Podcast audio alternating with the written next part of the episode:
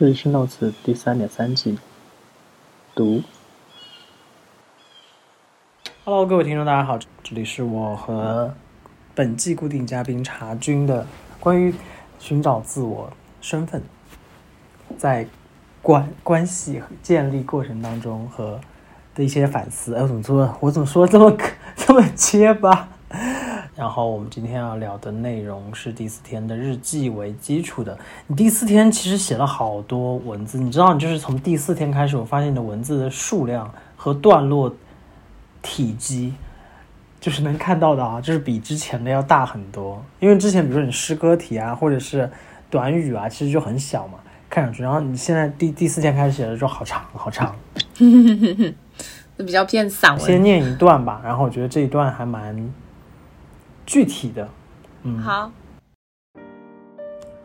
艾丽斯卡走进厨房的时候，我正在清洗前两天积累的堆积在水池边的碗盆。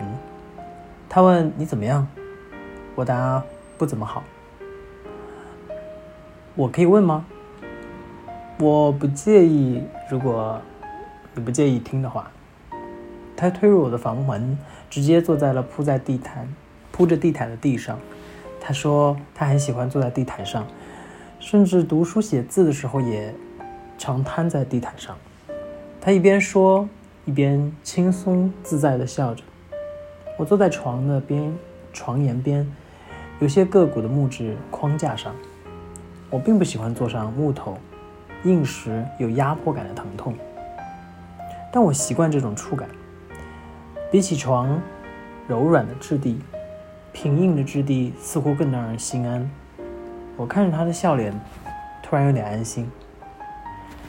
短短几日度日如年，大起起，大落落，身旁纷纷扰扰的声音，我感到疲倦，远不止睡眠不足的体力消耗，一种精神的倦怠。昨晚我躺在床上，侧躺着，和平日一样，打开电脑。看了一会儿电视剧，心想着看会儿电视，也许再接着傍晚的日记写点东西，卸妆、刷牙、洗澡、睡觉。当我睁眼的时候，天已经黑了，或快亮了。看了看腕表，凌晨四点。我完全不记得自己是什么时候睡着的，甚至闭上电脑，关上了台灯。脸上不清爽的油渍混合着。粘稠的化学做产品，睫毛上扒着的细小膏体提醒我忘记卸妆了。我几乎没有顶着妆睡过觉，但此时实在没有精力完成一项一项繁琐的工序，身上仍然穿着和小刘吃晚饭时的家居服，睡衣安静地躺在枕边。刚躺上床的时候，我有些厌恶烟衣服上沾染的烟酱味，心想着洗澡了再换一下，却没想到穿着它睡了半宿。窗帘是半开的状态，窗外的景色似乎充满诗意的静美，树群随随着夜风轻摇，看起来很惬意。我知道，太阳升起的时候，我就该厌倦这风景了。我下了床，拉上窗帘，脱下家居服，赤裸的钻钻进了舒适的被窝，躺在了熟悉的枕头上，闭上眼，身旁枕巾上散发着淡淡的他的气味。这熟悉的味道，曾经在写论文烦躁的时候，那些夜晚给了我安慰，病痛时给了我陪伴。不知道，当它消散不复存在的时候，我会怎么样呢？先念到这儿，啊，我好紧张，因为中间念念错了几个字，而且就会有那个念念，就是。我觉得我写的也很拗口，不能怪你。不不不，我觉得日记和那个就是你正式书写的文章肯定是有区别的，因为我自己写日记的时候也会有一些词莫名其妙，就我自己在读的时候就发现，嗯，为什么我要写？就是比如说我要写疲倦，我就会写的，可能就是反过来，比如说倦怠还是怠倦之类的，我就会我就会倒着写。很正常啊，所以这段会让你，特别是最后那段还蛮细致的，关于你睡醒突然惊醒之后，发现自己竟然睡着了那一段，会让你很想到当时吗？啊，会，我我都我都能记起来当时外面是什么景象。哎，我真的特别特别讨厌，就是没有卸妆，太阳照的，哦，没有卸妆睡觉。哎，但我很好奇，你这段前面写那个你室友是吗？你室友走进厨房的那一段，是只是为了记录一下当时的状态吗？还是想记录一下有人来问了你关于当时那个状态？其实是分开写的，就是你应该能看得出来，就是其实上其实嗯，那个是白天吧，白天，然后我的室友，然后在我们哦没有哎，那是下午的时候，其实下午，然后我回来的时候，然后他正好，我觉得日记就有这个好处，真的会让你觉得就是当时的，就是每个时刻和那个状态都能跟你的文字联系起来。我能看出来，因为你前面写那段说。对，你就说我看着他的笑脸很安，突然有点安心，我就大概知道你这段是独立的一段。我只是觉得你当天为什么会单独记这一段，我其实有点好奇，因为跟后面我念段还是有一些场景的区别。好像之前基本上都是我自己一个人独自在对对在消化我的情绪，或者说在因为我因为我太困惑了，我不知道我正在发生什么，就是它是一个混沌的状态。然后突然就是，好像有一个外界突然走进来了，而且是一个不经意的方式，这样走进来，你就是正常的对话，然后就聊的这件事情了。然后，然后我就说 OK，我说那你如果不介意听我讲的话，那那我愿意跟你聊。然后他就说好啊，然后我们就在房间就是坐下来聊，然后。因为这个女孩子，她她就是对什么心理学啊，然后对什么禅修什么的感兴趣。禅修不是说他是这种，就是但是但是哦，我懂我懂。他是很怎么？他会讲求一些心理学的一些方法。对，因为因为他现在他现在也是他他准备就是自考，然后想要再去念一个心理学的学位，所以就是他就是。呃，可能自己也是经历了一些事情嘛，然后他就是对这种，呃，而且他我觉得算是一个女权主义者，呃，然后他就是那种，他是非常还是一个比较，虽然我们平时还是有点，嗯，大家都是很注重各自隐私的这样的个体，但是呢，嗯，她总是觉得就是有什么大家想聊的时候，他他还是他非常，他还是一个非常，嗯，就是慷慨。supportive 的一个一个一个一个女孩子，然后他就觉得说，我们女孩子就是应该，就是大家有什么困难，就是应该，就是大家应该支持对方，因为就是大家应该就是把自己放在第一位，因为我们都在这样的一个父权的一个社会下面，就是大家经历了很多，呃，特别是情感上的挫折和创伤是很类似的，所以他就说。他说：“我跟你说，我也是在跟我自己说，就是我们要，我们就是就是可以，所以我们要好好的。对，这个这个这个扯得有点远了。但是他他那天跟我聊，我觉得算是一个，就是从外界突然进来的一个一个声音，而且是一个你你不经意的，不是说他是我我很亲的。不是说我要去找一个人，我说我需要跟你聊一聊，不是这种。”对，不是这种，而且他也不是说就是完全就是一直都是你的好朋友的那种，然后就是你发生什么事情，大家都只是觉得说天啊太惨了，你怎么经历了这些？大家只是都在为你担心，但是这个就是一个 OK，就是很不经意的一个这样的开始。然后我我觉得它像是一个比较安全的一个，就像就像你生病了，然后你去医院的感觉，就是你知道他跟你之间不会有太亲密，有过多的。情感的辅助，但是它会给到你一个药剂，会缓解你一些状态，就是有这种感觉。我觉得你说的很有可能，对，就是有点护士的那种感，确实是这样。然后他就听我讲，因为我记得我们是聊坐在那边聊聊聊聊了好久，聊到就是天已经开始有点暗了，所以我记得那是个下午。然后他就我就跟他讲了，所以你后来睡着，有可能就是因为你讲的太多，我觉得。我真的太累了，太 就是累累了，所以我其实都没有写完，然后我下一个就是写到后面的状态的时候，就真的是，呃，是之后写的，好像是我但因为你这你写到他那段的时候，就是有有终于有一个外面的人闯进到你的日记当中，或者闯到你那个七日你的七日禅修的这个过程当中，然后 然后我就突然觉得，其实你你提到很多次一个词，包括这个词，其实在我们之前讨论的时候也经常出现，就是熟悉，因为你会提到，比如说你比较习惯什么样的感觉，然后他坐在那儿的时候，忽然觉得很安心，忽然觉得可能很熟悉，就是你会觉得熟悉这种感觉，包括你在半夜醒来之后，你看到你床边的一些东西啊，虽然你可能就从来没有这样睡过觉，但是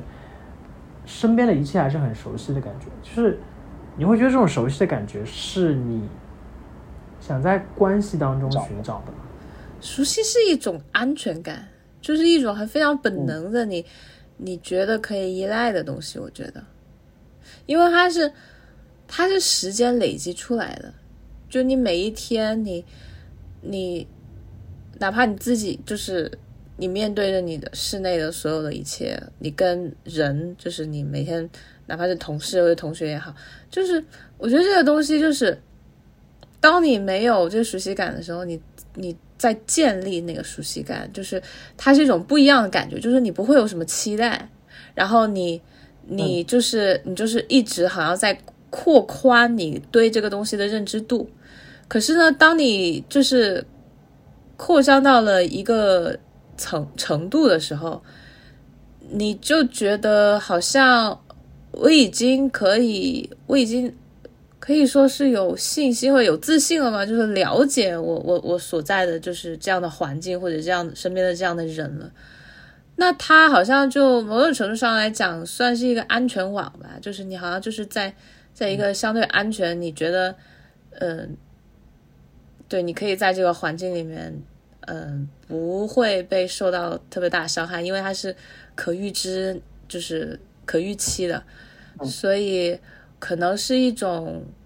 对，就是一种安全感吧，我觉得。因为你前面几天的日记会写到说，我好像丢失了自己，我不知道自己在什么地方，我不知道自己现在这种什么样的状态。所以，当你在第四天的日记里提到一些熟悉感的时候，是不是意味着你就触碰到了那个自己？就好像我渐渐有点找到自己的感觉。有可能，有可能，但我觉得前几天，因为他是经历了一个突发的一件事件，所以他就是一个在消化这个突发事件的起因，还有它的带来的一些 aftermath，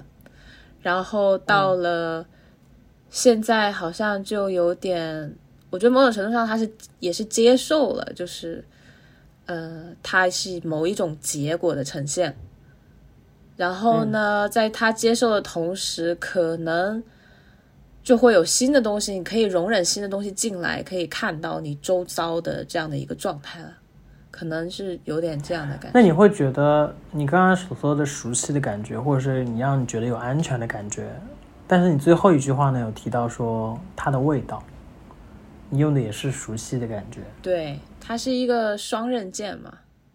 就是当你所熟悉的东西它的性质变掉的时候，它就是，你知道，它就有可能会反噬。所以你是习惯于在更熟悉的环境当中去建立和拓展你的感情，还是你会习惯去接受一些不一样的东西，然后慢慢把它变成你熟悉的？我觉得可能比较像后者。但是当你熟悉了那个东西之后呢，你觉得它安全了，可是又告诉你，哎，其实这个不是哦，它可能就是你并没有掌握这这件事情，你并没有理解，就是走到跟这个人走到一个什么样的状态，嗯，他被迫我被迫要从那个熟悉的环境里面给拉扯出来，就是一个这是一个尝试，它是有风险的。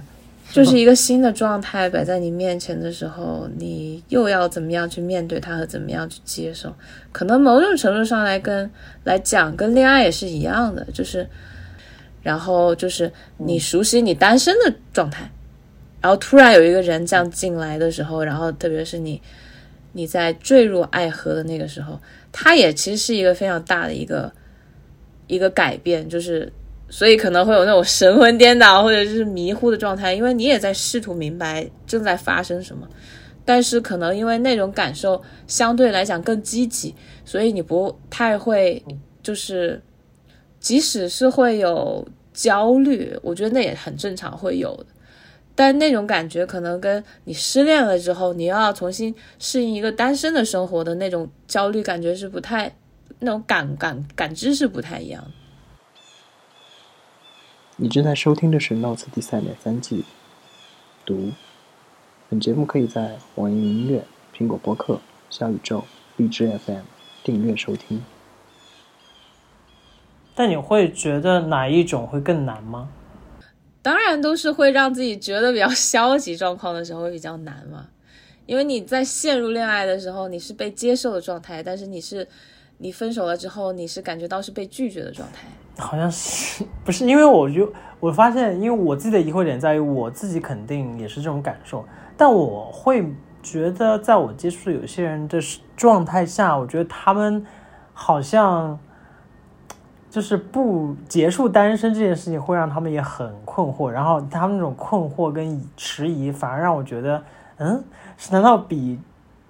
就是恢复单身更 更辛苦吗？嗯，但但我觉得可能这个这个话题就会有扯得有点远，因为它可能不仅仅关系到说，只是我们简单陈述说，是关就是哪一种状态到哪一种状态的转变，它它更多的也有包括，比如说你是因为你说的积极积极嘛和消极，但是另一面对于另另一方来说，可能他不是消极的状态，对他来说可能摆脱关系是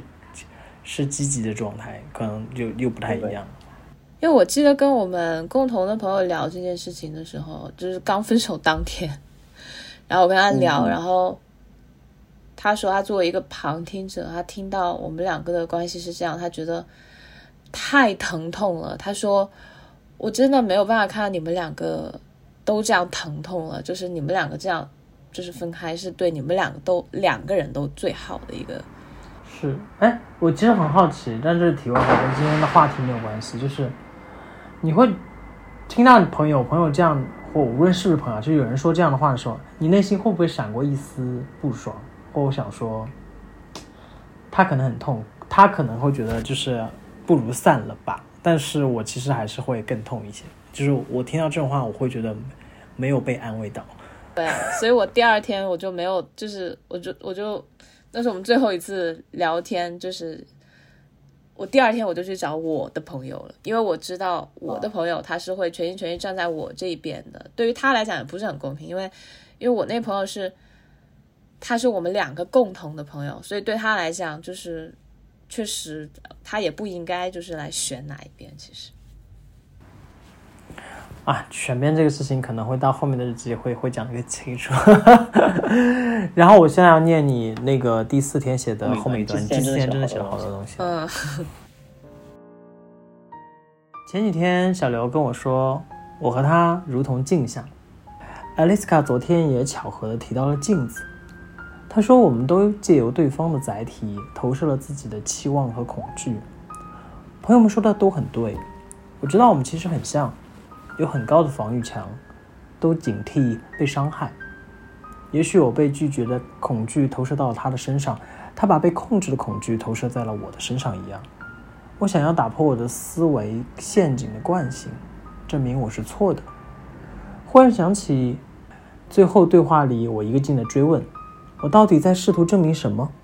证明我是被拒绝是合理的吗？还是我在努力争取自己是值得被爱的？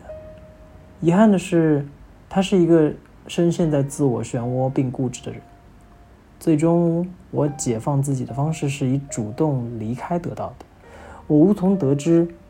从那段关系里，我得到了什么。拒绝的主动权和 power 吗？我不确定。因为从前我也拒绝过他人，拒绝只是一个当我反复试探与确定之后自然的产物、结果罢了。勇气，发现勇气的光，也许是那段旅程最大的收获。原来我比想象中的自己更加勇敢。想到这里，不禁的拍了拍自己的胸膛，为自己高兴。你好难拍自己的胸膛吧？哈，那是胸口。是我的胸膛。好，题外话了。对，我我我我觉得很有意思的是，一开始你提到镜子嘛，因为其实我们前几题有讲了很多，就是投射这个问题。然后你后面讲到的是说，你其实在想自己为什么就要证明什么吗？是在寻找什么吗？然后比如说你提到了勇气，提到了主动权这些这些问题，就是我发现就是这种类似的问题，在我之前的感情状态建立的时候，我也经常会问，我就是怕自己失去了一些，因为我觉得像主动权。或者说勇气这样的事情，感觉是一个完整的我自己必须具备的东西。就是我如果失去了主动权，我会觉得说我好像就不完整了。所以这种我我也蛮怕失去这些东西的。但是每次去反复追问自己的时候，我其实很疑惑的一点是在于，会不会这个事情只是我自己在想，就是是我太在意所谓的主动权或被动权这种，就是因为其实。你你会有这种疑惑吗？就是觉得说，哎，就是我一定要争取这样的主动权，因为我发现我每次思考的时候，主动权这个字都不是我自己给自己的，都是别人告诉我的。就别人说说，哎，你要掌握什么什么的主动权，我从来不会告诉自己说，在感情当中我需要去掌握什么主动权。我觉得主动权这个概念，我觉得我们我们其实一直都有。就是在感情里面，我觉得很容易做一件事情，就是觉得自己如果特别特别看重对方的时候，你的优先权是不希望跟这个人分开，所以呢，主动权这个东西就是拒，就是说不吧。但是呢，你又想要，你又想要留住，所以它中间就是产生了一个冲突。所以，我们就是自动的把那个主动权按住了，不是说我们没有。我觉得在关系中间，每个人都有主动权的。就你的主动权，就是说这不是我想要的，那我们还要继续吗？我我每个人都有权利说我不想要继续了，除非说对方是完全不尊重你，或者那是另当别论。但是你每个人都有权利说不，和我不想要继续，呃，拒绝的。但是就是。我们把优先权的排序，如果因为自己的原因把它给变动了的话，我们就会选择不用那个权利。我觉得，所以就是就是，我觉得好像是这个样子，就是很不幸，就是我谈恋爱的时候也是个恋爱脑，就是我也不会用，但是嗯，会发现很多时候就是其实那个。不不适感，其实很早的时候，你在恋爱很初期的时候，其实就会有，而且最后其实分手，往往都是类，就其实往往就是你最开始跟这个人接触，你脑子里面的那个不安，就是那个不确定的地方。你是在总结说，所有失败的情感，其实，呃，你最后发现有些问题一开始就存在。我觉得是。我发现这好像是一个很吊诡的事情，因为我也会有发现有这件事情，但我不想证明它是对的，因为就觉得这个事情太太玄学了，你知道吗？就是就是你一开始觉得不对的，最后你发现其实就是不对的，就就这种感觉就好像每次就是自己明明知道，但自己要去犯这个错的感觉。对，你知道我觉得最可怕的一点是什么？最可怕的一点就是我没有办法分清楚，因为自己知道。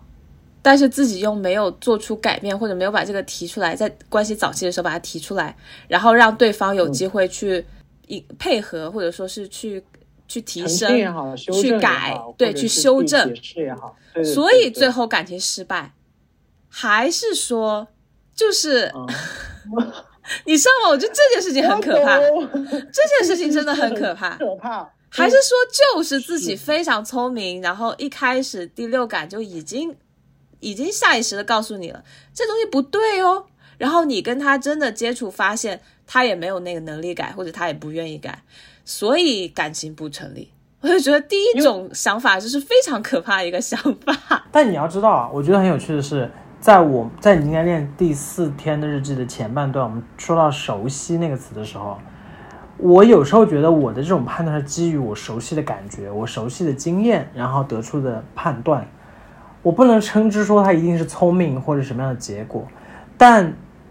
我有被说过，就是在情感关系当中，我去质疑和担忧的那些点，它会反复出现。就是比如说，你觉得他怎么怎么样，然后你后来会再觉得他可能真的是怎么怎么样，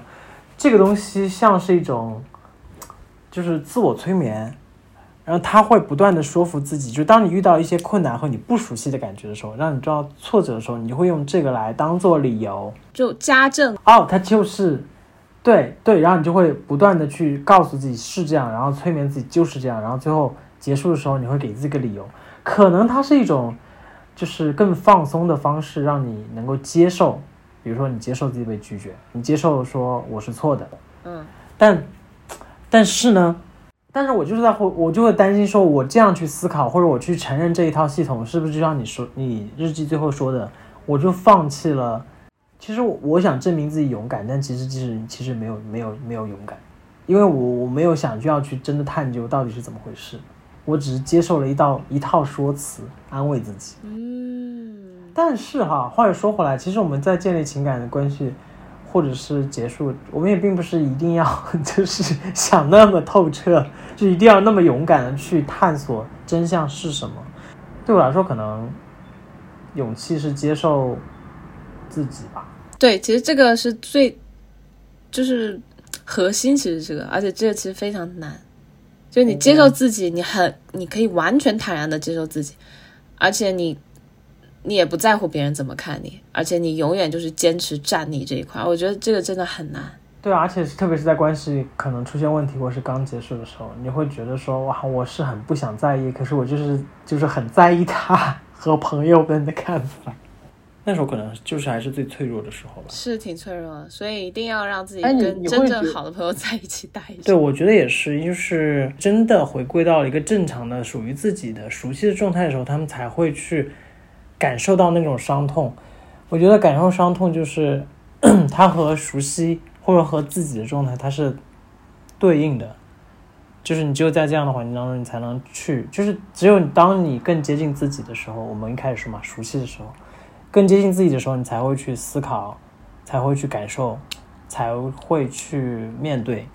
发生的事情。我明白你现在说的什么意思。那我觉得，我现在有我的生活回归了我的时候，我才觉得是我一个比较熟悉的状态，比较舒服的状态。对，确实是你，确实是你这么说的。感谢收听本期节目，这里是 Notes 第三点三季读。